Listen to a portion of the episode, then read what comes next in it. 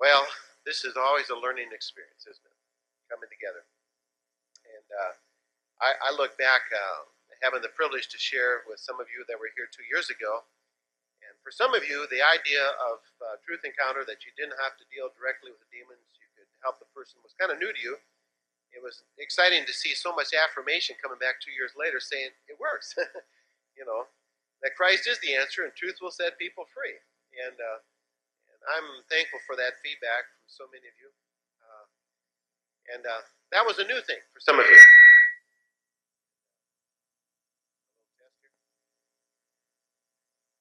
Anyway, it was a new thing. And uh, it was new for an awful lot of people. I remember four or five years ago, missionaries will say, I think your truth encounter will work here, but I don't think it'll work overseas. Oh, well, if it's true, it's true for all people all times. The truth of the matter is, we had about 4,200 people at the Philippine Convention Center most of them are missionaries and pastors. They were thrilled to death to realize that I could sit down in a quiet, controlled way in a holistic manner, helping people find their freedom in Christ. And uh, so it's exciting to see that.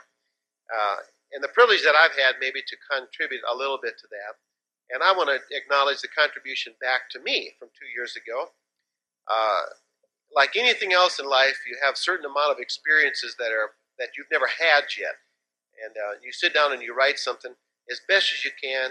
I'm a person who desperately wants to be accountable, uh, not just for my morals, people, but for our message. So Dr. Bob Saucy at Talbot School of Theology reads everything that I have. And so I, I go out with a sense of theological confidence. You know, if you knew Bob Saucy, you'd appreciate what I'm saying right now. Uh, he's the kind of guy that can ask you all the right questions and care enough to ask them, by the way. So I've uh, appreciated that. But as I have gained experience in the area of of MPD, for instance. In all honesty, I look back what I originally said in chapter 10 and released from bondage. I'm embarrassed. and, uh, and then your eye starts to open just a little bit more, and you kind of go, whoa, man, you know. So what I say in chapter 10 there uh, reflects probably a graduation from kindergarten to first grade. And um, I think I'm probably maybe about second grade right now. And uh, what I do say in there about the spiritual side of it, which is where my expertise was at, is still as true as it ever was. And so you could gain a lot from that, I trust. Uh, but listen to some others on, the, on some of the integration of, of MPD. And I was a babe, and I need to honestly share that with you. It's, uh, it's fascinating how the tendency is is to allow pride to come in and say, you know, I've got to keep defending my position.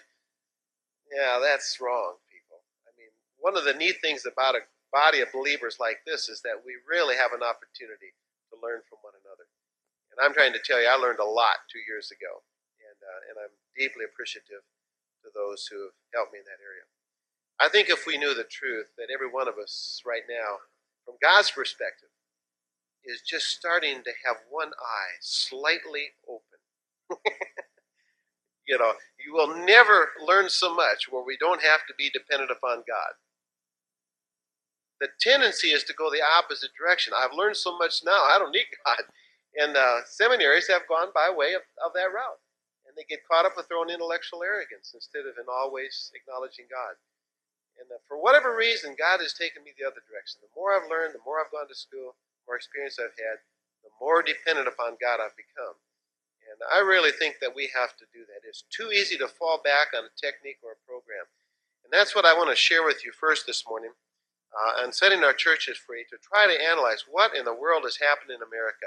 Because when I read my Bible, we are more than conquerors in Christ. I can do all things through Christ who strengthens me. You know, He'll supply all my needs. And I see this tremendous sense of victory afforded us. And yet I see the church just struggling and limping along and people in desperate need. And there's an answer there for that. And so I just really puzzled at that. And I'd like to have Dave turn on my first slide there. I want to start with individual disciplines first and then move to, to corporate problems. Individually, let me tell you what I think we've done, and I think this comes out of academia. You know, much of this starts at our seminaries and, and is passed on down. But you can read a passage like like uh, Luke 2:52. The Lord continued to grow in wisdom and stature and favor with God and man. And some have taken that and said, well, there are there are personal disciplines uh, that are spiritual, that are mental, that are physical. Based on that, you can you can come to Christian activities that we should be doing as individuals, as believers. And I think what we've done, and I've done this, is I probably, in every one of those up there, has given a message sometime or probably a seminar somewhere uh, on those issues. And uh, because of academia, I think what we've done is we've gone to our concordance and found out everything God had to say about uh, worship, about families, divorce recovery, marriage, whatever.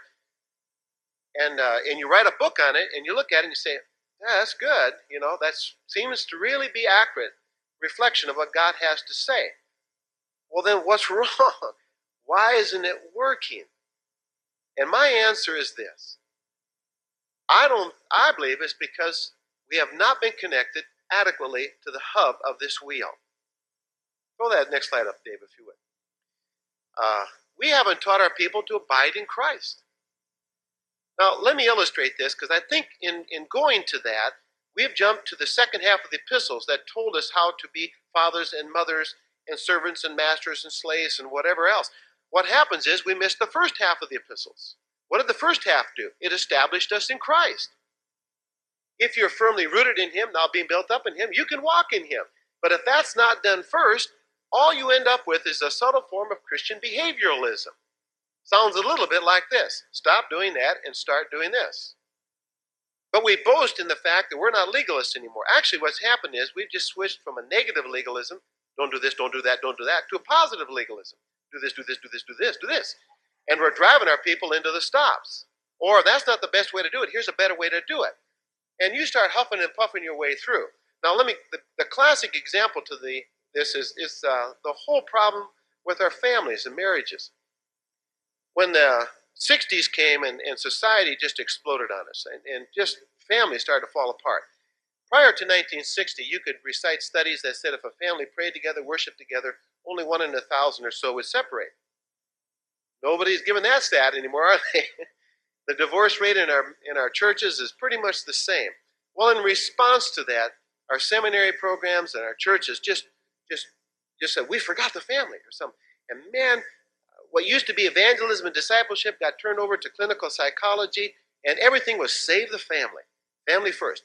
And it's the greatest felt need in America today.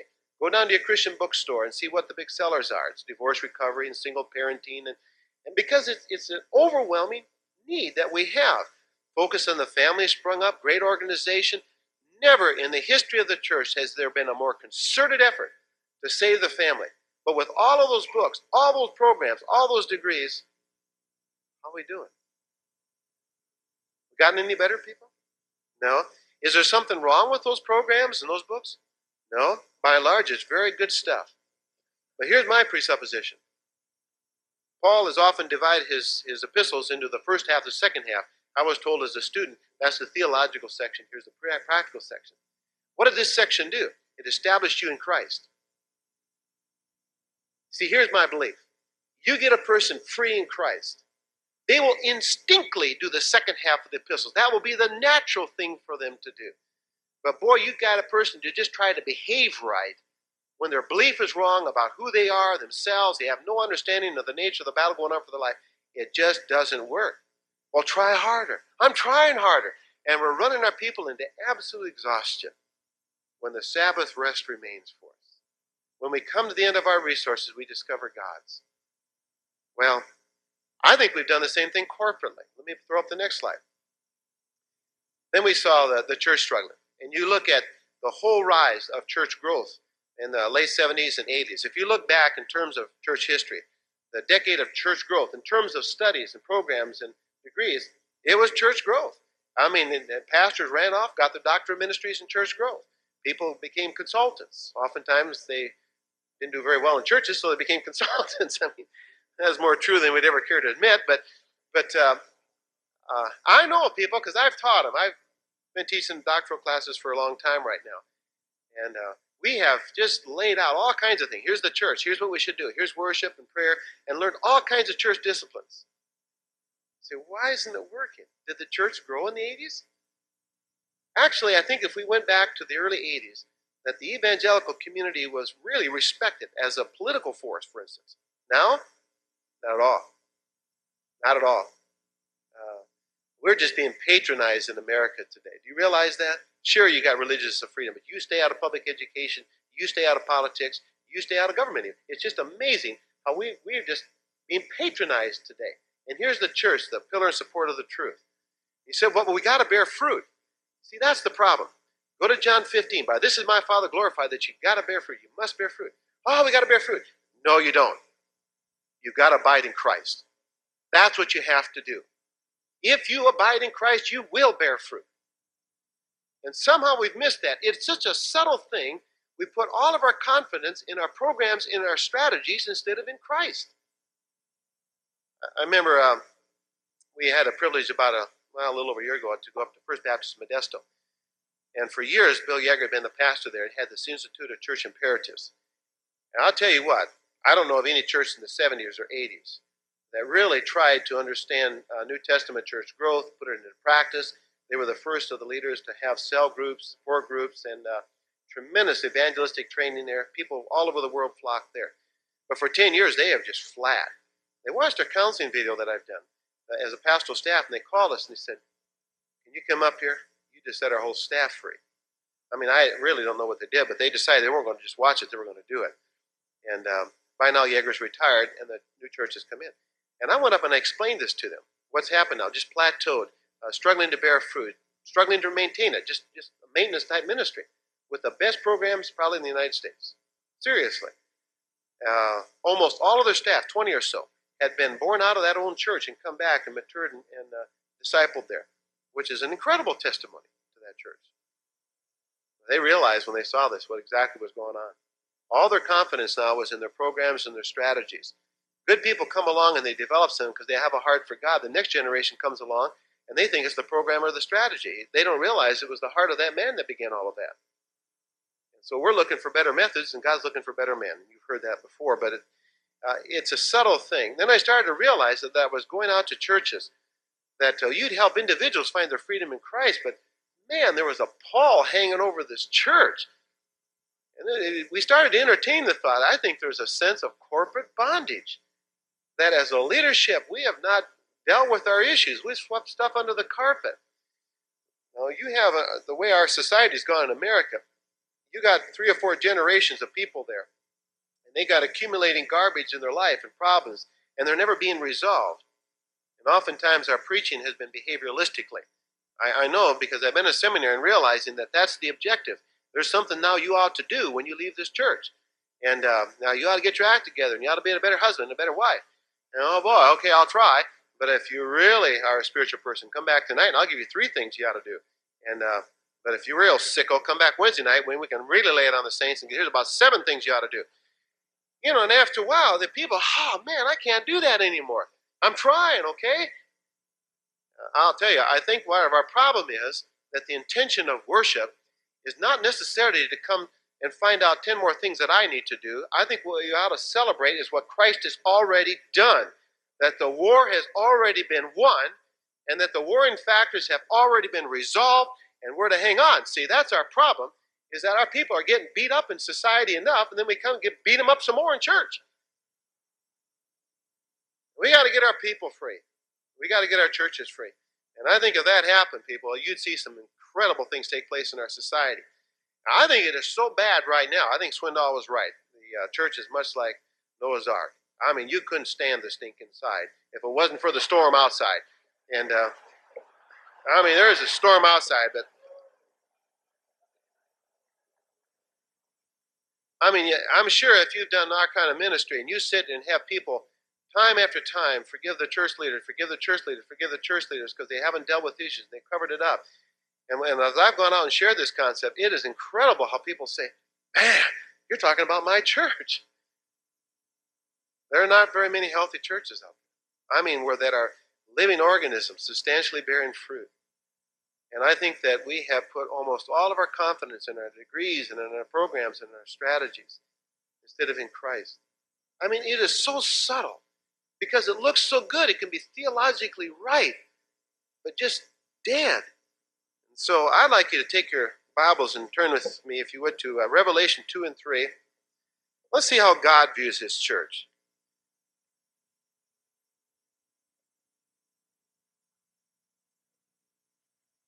He's going to write to some churches here, seven, and you know the text here a little bit. I want to point out some subtle things about this whole context. One is that we are clearly told that uh, in uh, chapter 1, verse 20, as for the mystery of the seven stars which you saw in my right hand, and the seven golden lampstands, the seven stars are the angels of the seven churches, and the seven lampstands are the seven churches. If these are literal churches, they're literal angels. And that's who it is written to here. Those angels are in the right hand of God to bring judgment, to bring rewards, and uh, to carry out his work. Now, one of the important concepts as you would read through these two uh, chapters here is to realize the incredible presence of God. There are 50 times, plus 50 times, where the Lord, in writing this, I am there. It was me, it's I, that the Lord is moving amongst His church today.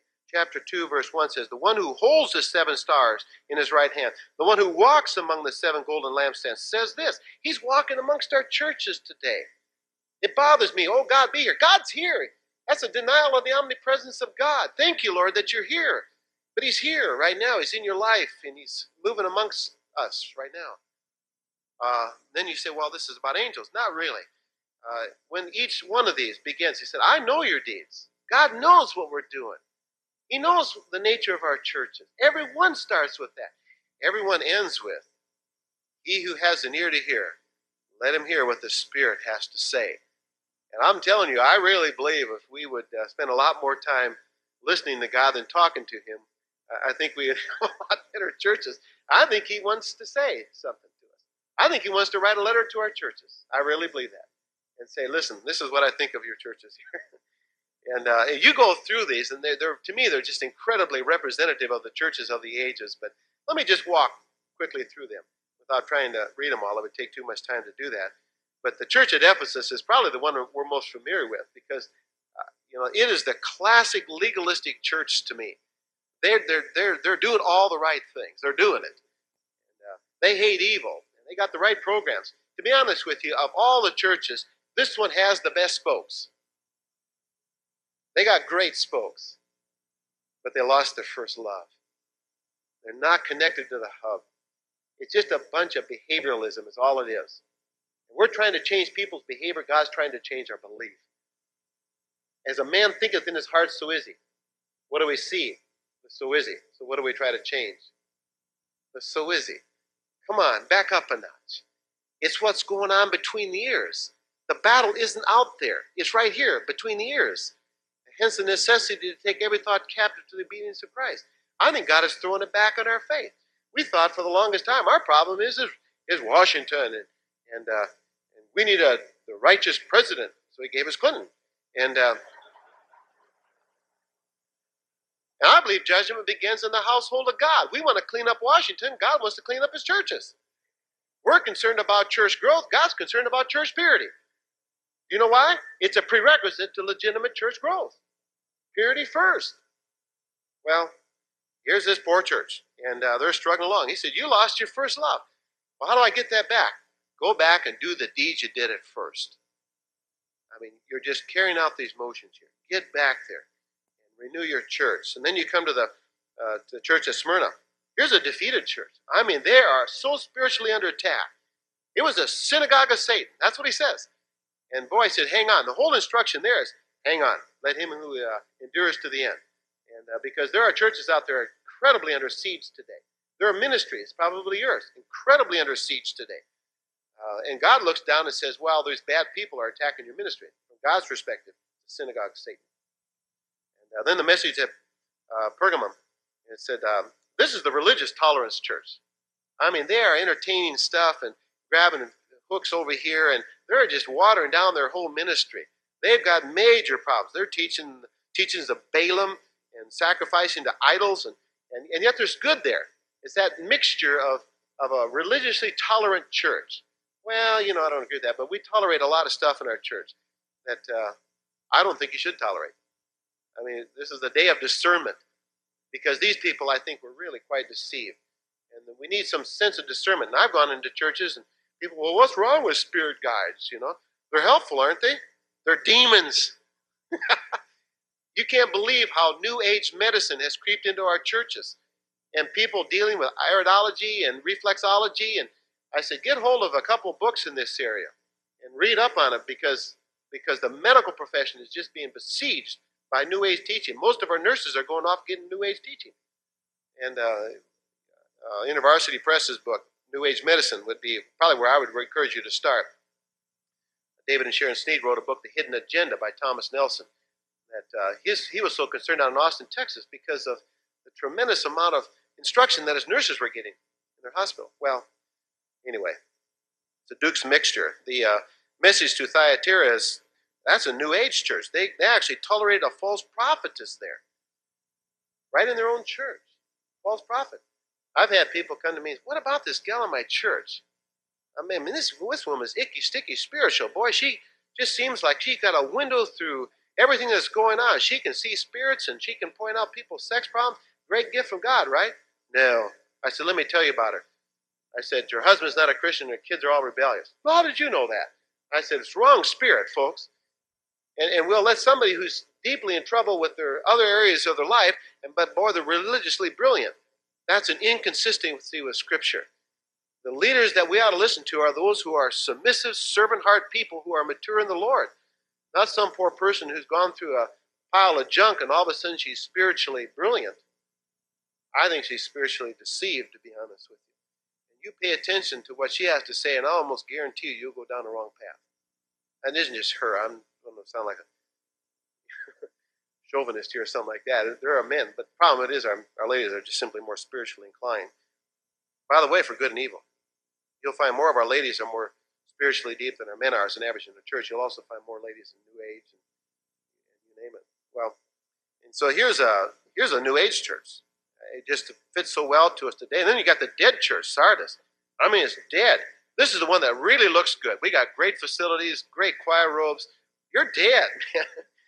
It's a, it's a sad, sad church. The one good church seems to be the message to Philadelphia, but well, they were under siege as well. And then, of course, everybody knows about Laodicea, the lukewarm church. I wish that you were hot or cold. You know, they need the Mississippi squirrel revival.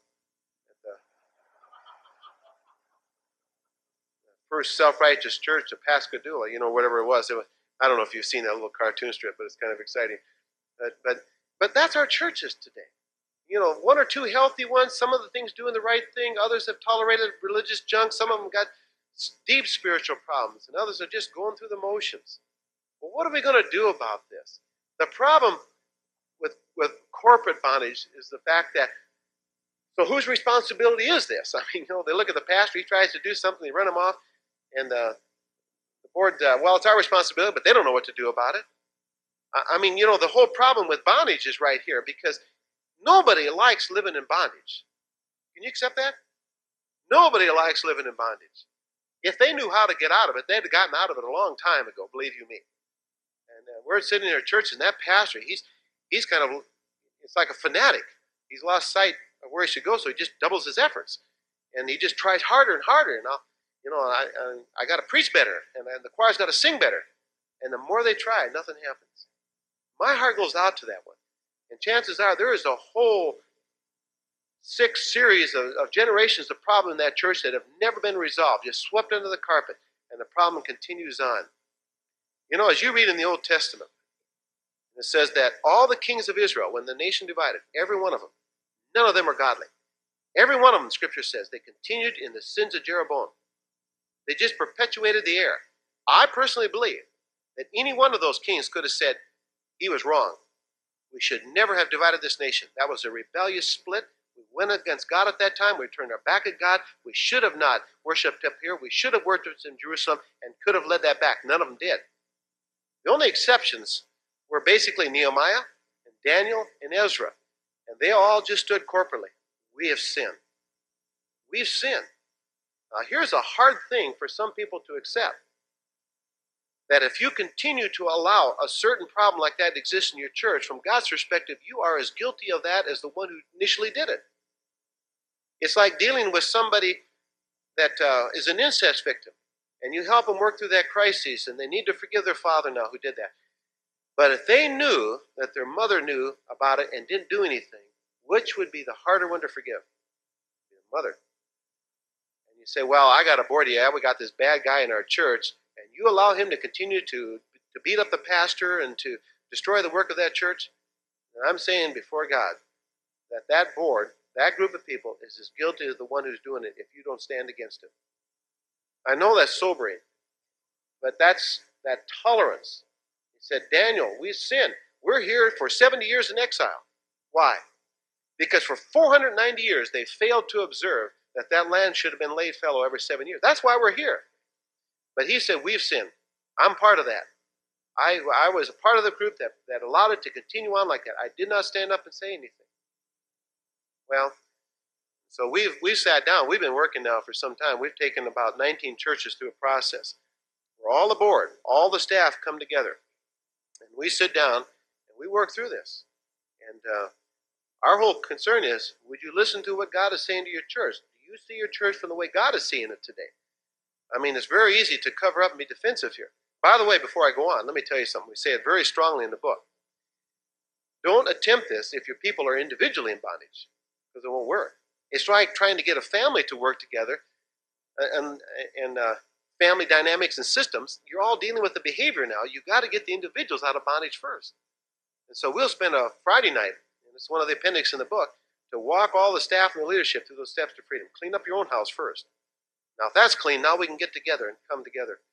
Uh, we're also working on a, a family structure of a family bondage problem that a husband and wife work through those issues in terms of what has been tolerated and permitted in their family over years, and, uh, and to clean that house like that. So there's a end up to be seven steps again. I'm sorry, it just kind of ended up that way. Uh, nothing magical about seven. It seems to fit the book of Revelation very well, however. An awful lot of sevens there, and so we start with strengths. I have this for you. You know, we're not out trying to say you're not doing anything right. That's not true. Most of our people are really trying to do the best they can. I really believe that. A lot of our churches are are really struggling, would really like to do, and they are doing a few things well. And so they pray and ask God, show us, what are we doing well? Make a list. We put a big old butcher paper thing on the wall, and, and they write down and list their strengths at the end of, thank you, God. We just trust that you allow us to continue to do this well. Now, what are our weaknesses? What haven't we done well? And uh, usually that list gets bigger than the other one. it's true. And the back burner, you know, stuff got shoved off, hadn't dealt with it as a church, and we haven't been concerned about these people here and whatever. So they make a list of that. And uh, then we deal with painful memories. Boy, memories. They shape our sense of worth, our perspective of our own church. There are people embarrassed about their church. Do you know how many times in the last two, three years I've sat with pastors and I said, Can I ask you a personal question? I said, If you weren't pastoring here right now, would you come to this church yourself?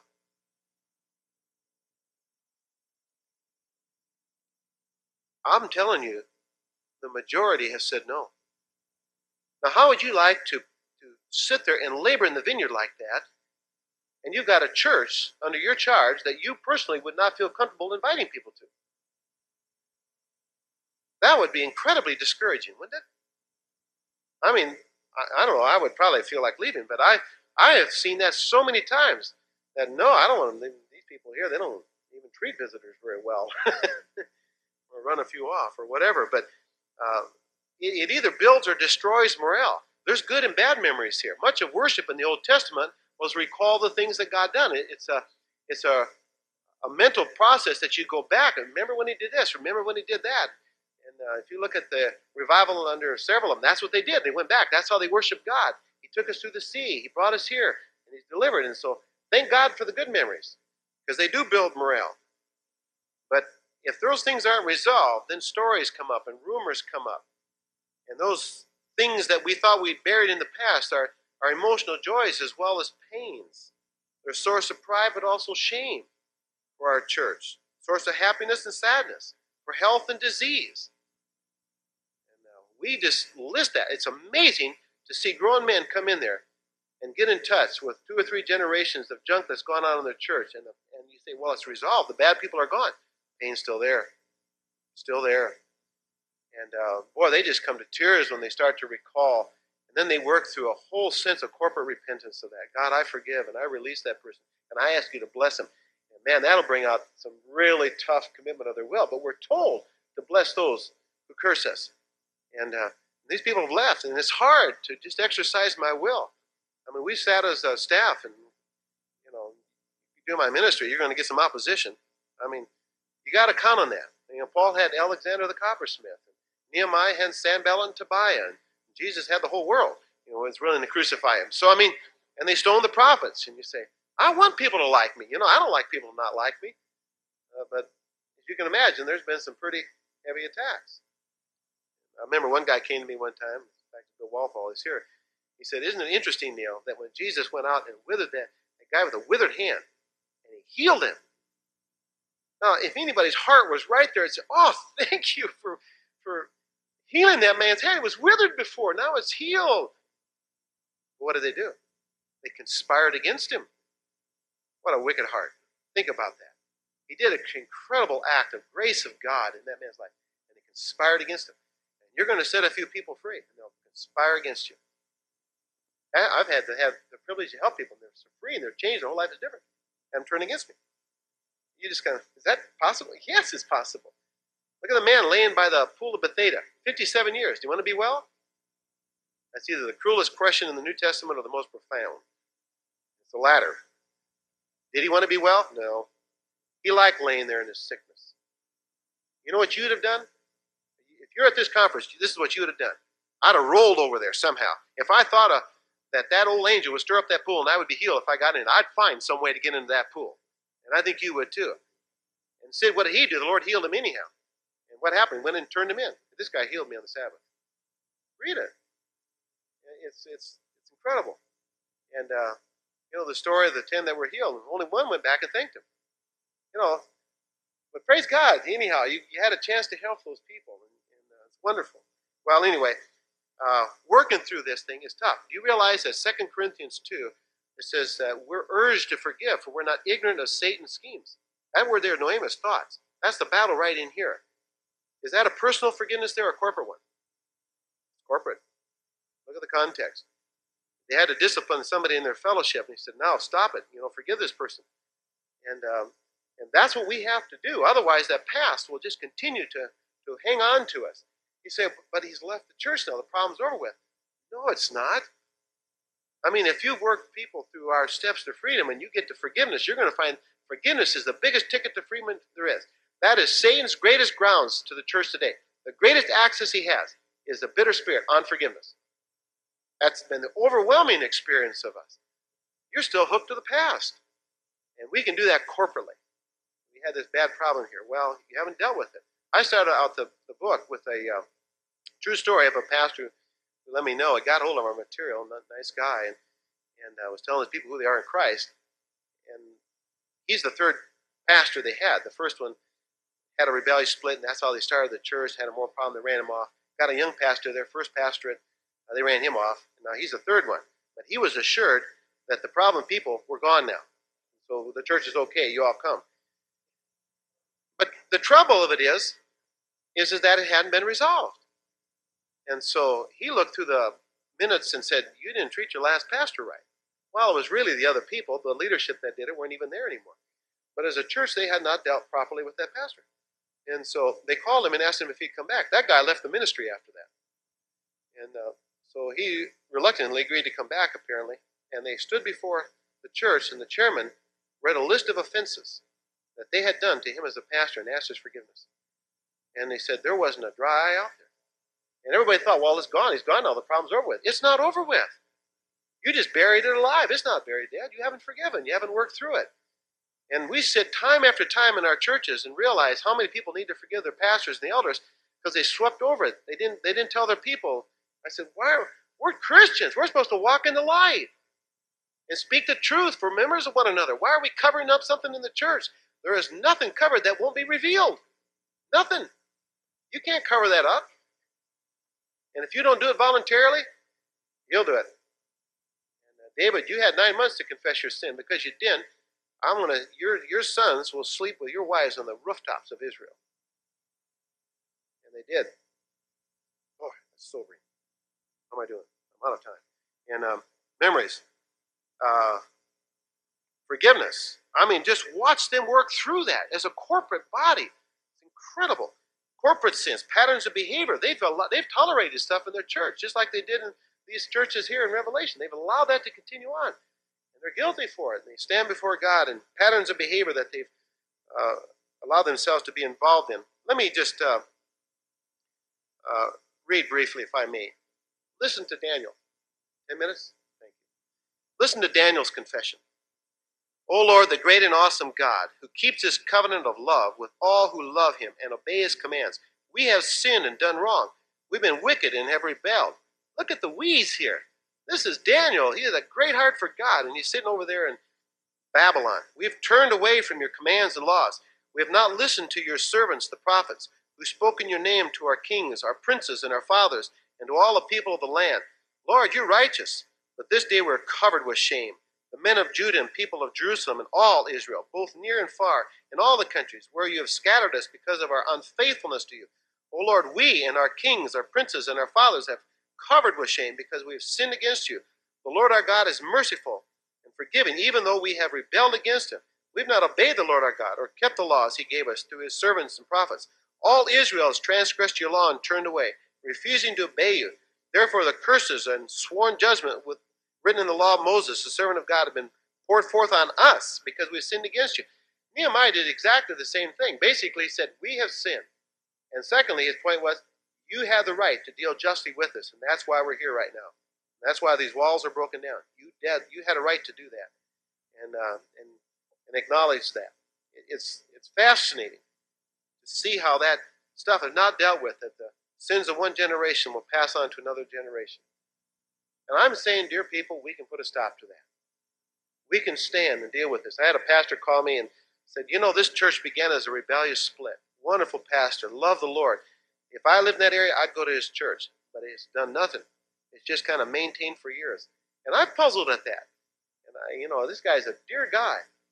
He said, You know, I've I really think I have everybody since I've been here has, really questioned my leadership and just like a rebellious spirit. He said, uh, I don't know if this makes sense. He said, but this church started that way. It was an ugly split in this town. Uh, all the people there are now gone, but the problem seems to remain. And he said, uh, What do you think about bringing our congregation together and asking God to forgive us for rebelling based on the fact that John 17 says, I pray that you'd all be one. But we weren't one, we were divided. And uh, boy, he said that was one of the most moving things I've ever done in my church. People realized it. He said, after the church body said, We have sinned, we have rebelled against God, and we ask your forgiveness. And it was just like the whole thing broke in. There's nothing magic here. This is a repentance issue to me. You know, I don't think you should go out and necessarily try to get rid of some spirits that's hovering over your church. I think the problem is is repentance. You know, we got garbage in our lives, and it attracts flies. Oh, get rid of the flies. No, get rid of the garbage. We got garbage in our church. It's attract flies. It's a synagogue of Satan. Get rid of Satan. No, get rid of the garbage. Get rid of the garbage. Well, corporate sins, patterns of behavior. Then there's another one. You're under attack, like the one particular church here was, simply because they're doing something right. That was the, the church at Smyrna. They're under attack. Hang in there. Hold on, he said. Now you're under attack. Can we stand against that? I think we really can. Let me uh, read what Chuck said in this area. I think you'll just love it. In reference to those churches. Quoting out of scripture, he says to Smyrna, I know the slander of those who say they are Jews and are not, but are a synagogue of Satan. Do not be afraid of what you are about to suffer. I tell you, the devil will put some of you in prison to test you, and you will suffer persecution for 10 days. Here's Chuck's comments. He said, What people saw were Jews who slandered the Christians in Smyrna the church. What Jesus saw was the synagogue of Satan. What people saw were Roman rulers who threw Christians in jail. What Jesus saw was the devil who put some in, in uh, prison. Not all synagogues were demonized. This one was. Not all authorities believed lies about Christians, but in Smyrna, the Roman overlords did. And uh, they were under attack. They were under attack. To Pergamum, he said, I know where you live. Where do they live? Where Satan has his throne. What people saw was a city on a hill with major temples in it. What Jesus saw was Satan's throne. What people saw was the center of the empire worship in Asia. What Jesus saw was the city where Satan lived. This place was oppressive to Christians. To the church at Thyatira, he said, Now I say to the rest of you in Thyatira, to you who do not hold to her teaching and have not learned Satan's so called deep secrets. You know what I would equate that to today? The sixth and seventh book of Moses, the, uh, the course on miracles. uh, the junk that is passed around under the name of Christianity today, seeming to be Christian, but it really wasn't at all. It's from the pit. And uh, those things were tolerated there. What people saw was a prophetess who taught that since grace covered every sin, it was okay to indulge in pagan temple feasts. That's what people saw. What did God see? He saw it as Satan's trap. To the church of Philadelphia, he said, I will make those who are the synagogue of Satan, who claim to be Jews, though they are not, but are liars. He said, What people saw were two religious groups who had different interpretations about their belief. What Jesus saw was a demonized synagogue. What people saw was deep animosity that had religious roots. What Jesus saw was a pack of liars who were about to be proved wrong. What people saw were allegations of dangerous practices and beliefs of Christians. What Jesus saw was a church wrongly accused. I mean, how the Lord sees our church is probably quite different from ours. And I think if we will listen to the Spirit, and He will share with us, I really believe that.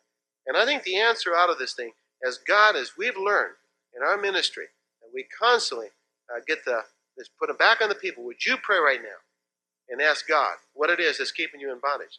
And boy, I'll tell you what, God does it. He wants our people free. Now, will you deal with the issue? The answer now is repentance. And once that repentance is there, you have all the authority you need to do to commit that property, your ministry, to the Lord. And I personally feel we got to get God back into our personal lives. We got to get God back into our marriages. We've got to get God back as the chairman of our board. We've got to do that. Because if we don't, it can end up to be a synagogue of Satan. And uh, then we uh, uh, develop out of that thing, and take all the information that they put up, and make a prayer action plan. Specifically, how are we going to do with that? And we make a list of specific things that are identified. So our prayers aren't just kind of, God help us kind of a thing. God will help you. Promise He would. I mean, He's all the strength you need. I mean, He is your answer. He said, but uh, there's four things. We make a list and, and, synthesize all the stuff that we gather together. We renounce is our response to uh, the command to repent. We renounce that. What is wrong? And uh, we announce that's his commitment to remember. He said, Remember the deeds you've done at first. What is the right thing? What should you be doing? Now we affirm. That's in response to hold on. A number of times he said, Now hold on. And he said, We will. That's his commandment to obey.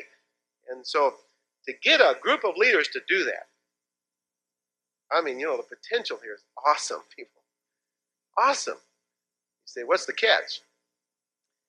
The catch is there's going to be a legalistic pastor and a sick controlling board member who's not going to want this book in his church. That's what's going to happen. And some nice meaning layperson will say, Pastor, you ought to read this book. This is what our church needs. And I will be on another hit list from about, uh, you know, a whole bunch of pastors who don't want to walk in the light. You see, men love darkness more than light because their deeds are evil. And you go and you find it, and you'll get all kinds of surface things, and they'll try to attack you on your theology or whatever else. I said, that's not it, people. That's just a dodge. I've learned that years ago. People come up, well, Neil, it says right here in the Bible. I said, you know, that's a good question. I said, can I ask you personally what's going on? Is it your marriage? Yes. You know, you can hide behind a pulpit. You can hide behind your theology very easily and use it as a defense. And, and people do that. It's a religious defense, and it's a tragic one. One guy came to me one time and said, Neil, my problem is canonicity. Canonicity? honestly, all I could think of was the canon for a moment. I said, Oh, you mean the, the closing of the canon? He said, Yeah, I've read seven books on it. Seven books on the canon? Are there seven books on the canon? I read seven paragraphs years ago. And uh, you think his problem is canonicity? It wasn't at all.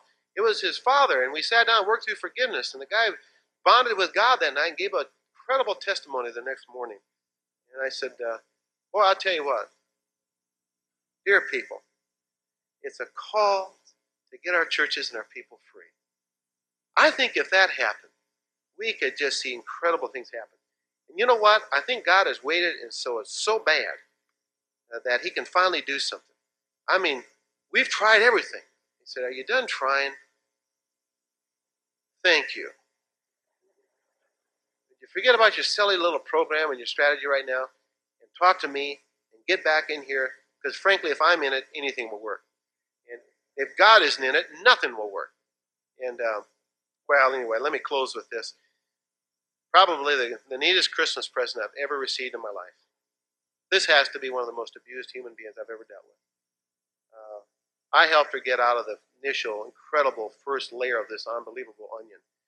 and uh, the change was dramatic. 18 years in counseling, and, and uh, the first layer was was a huge slab, and the counselor came in with me, and and uh, then she started to realize the MPD started to surface, and, and uh, getting some help.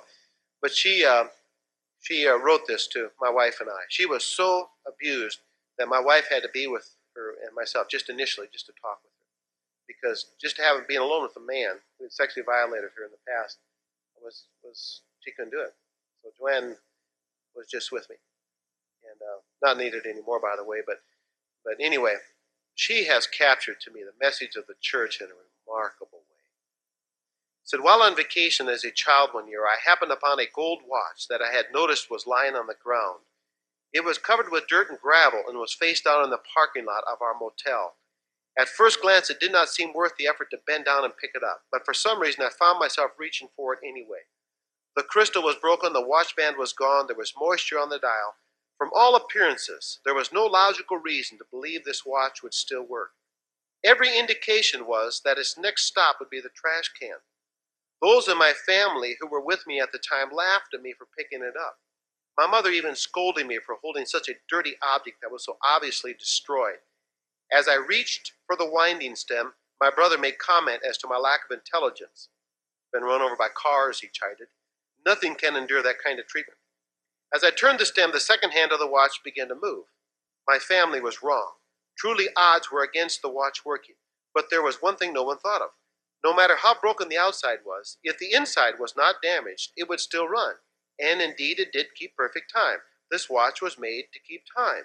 Its outside appearance had nothing to do with the purpose for which it was designed. Although the appearance was damaged, the inside was untouched and in perfect condition.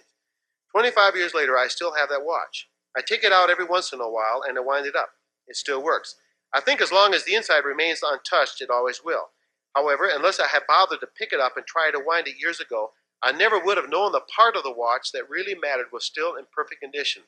Although it looks like a piece of junk, it will always be a treasure to me because I look beyond the outside appearances and believed in what really mattered its ability to function in the matter for which it was created.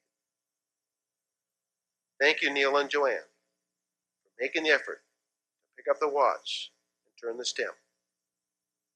You're helping me to see that my emotions may be damaged, but my soul is still in perfect union with God. And that is what was created to be with Christ, the only permanent part, the part that really matters.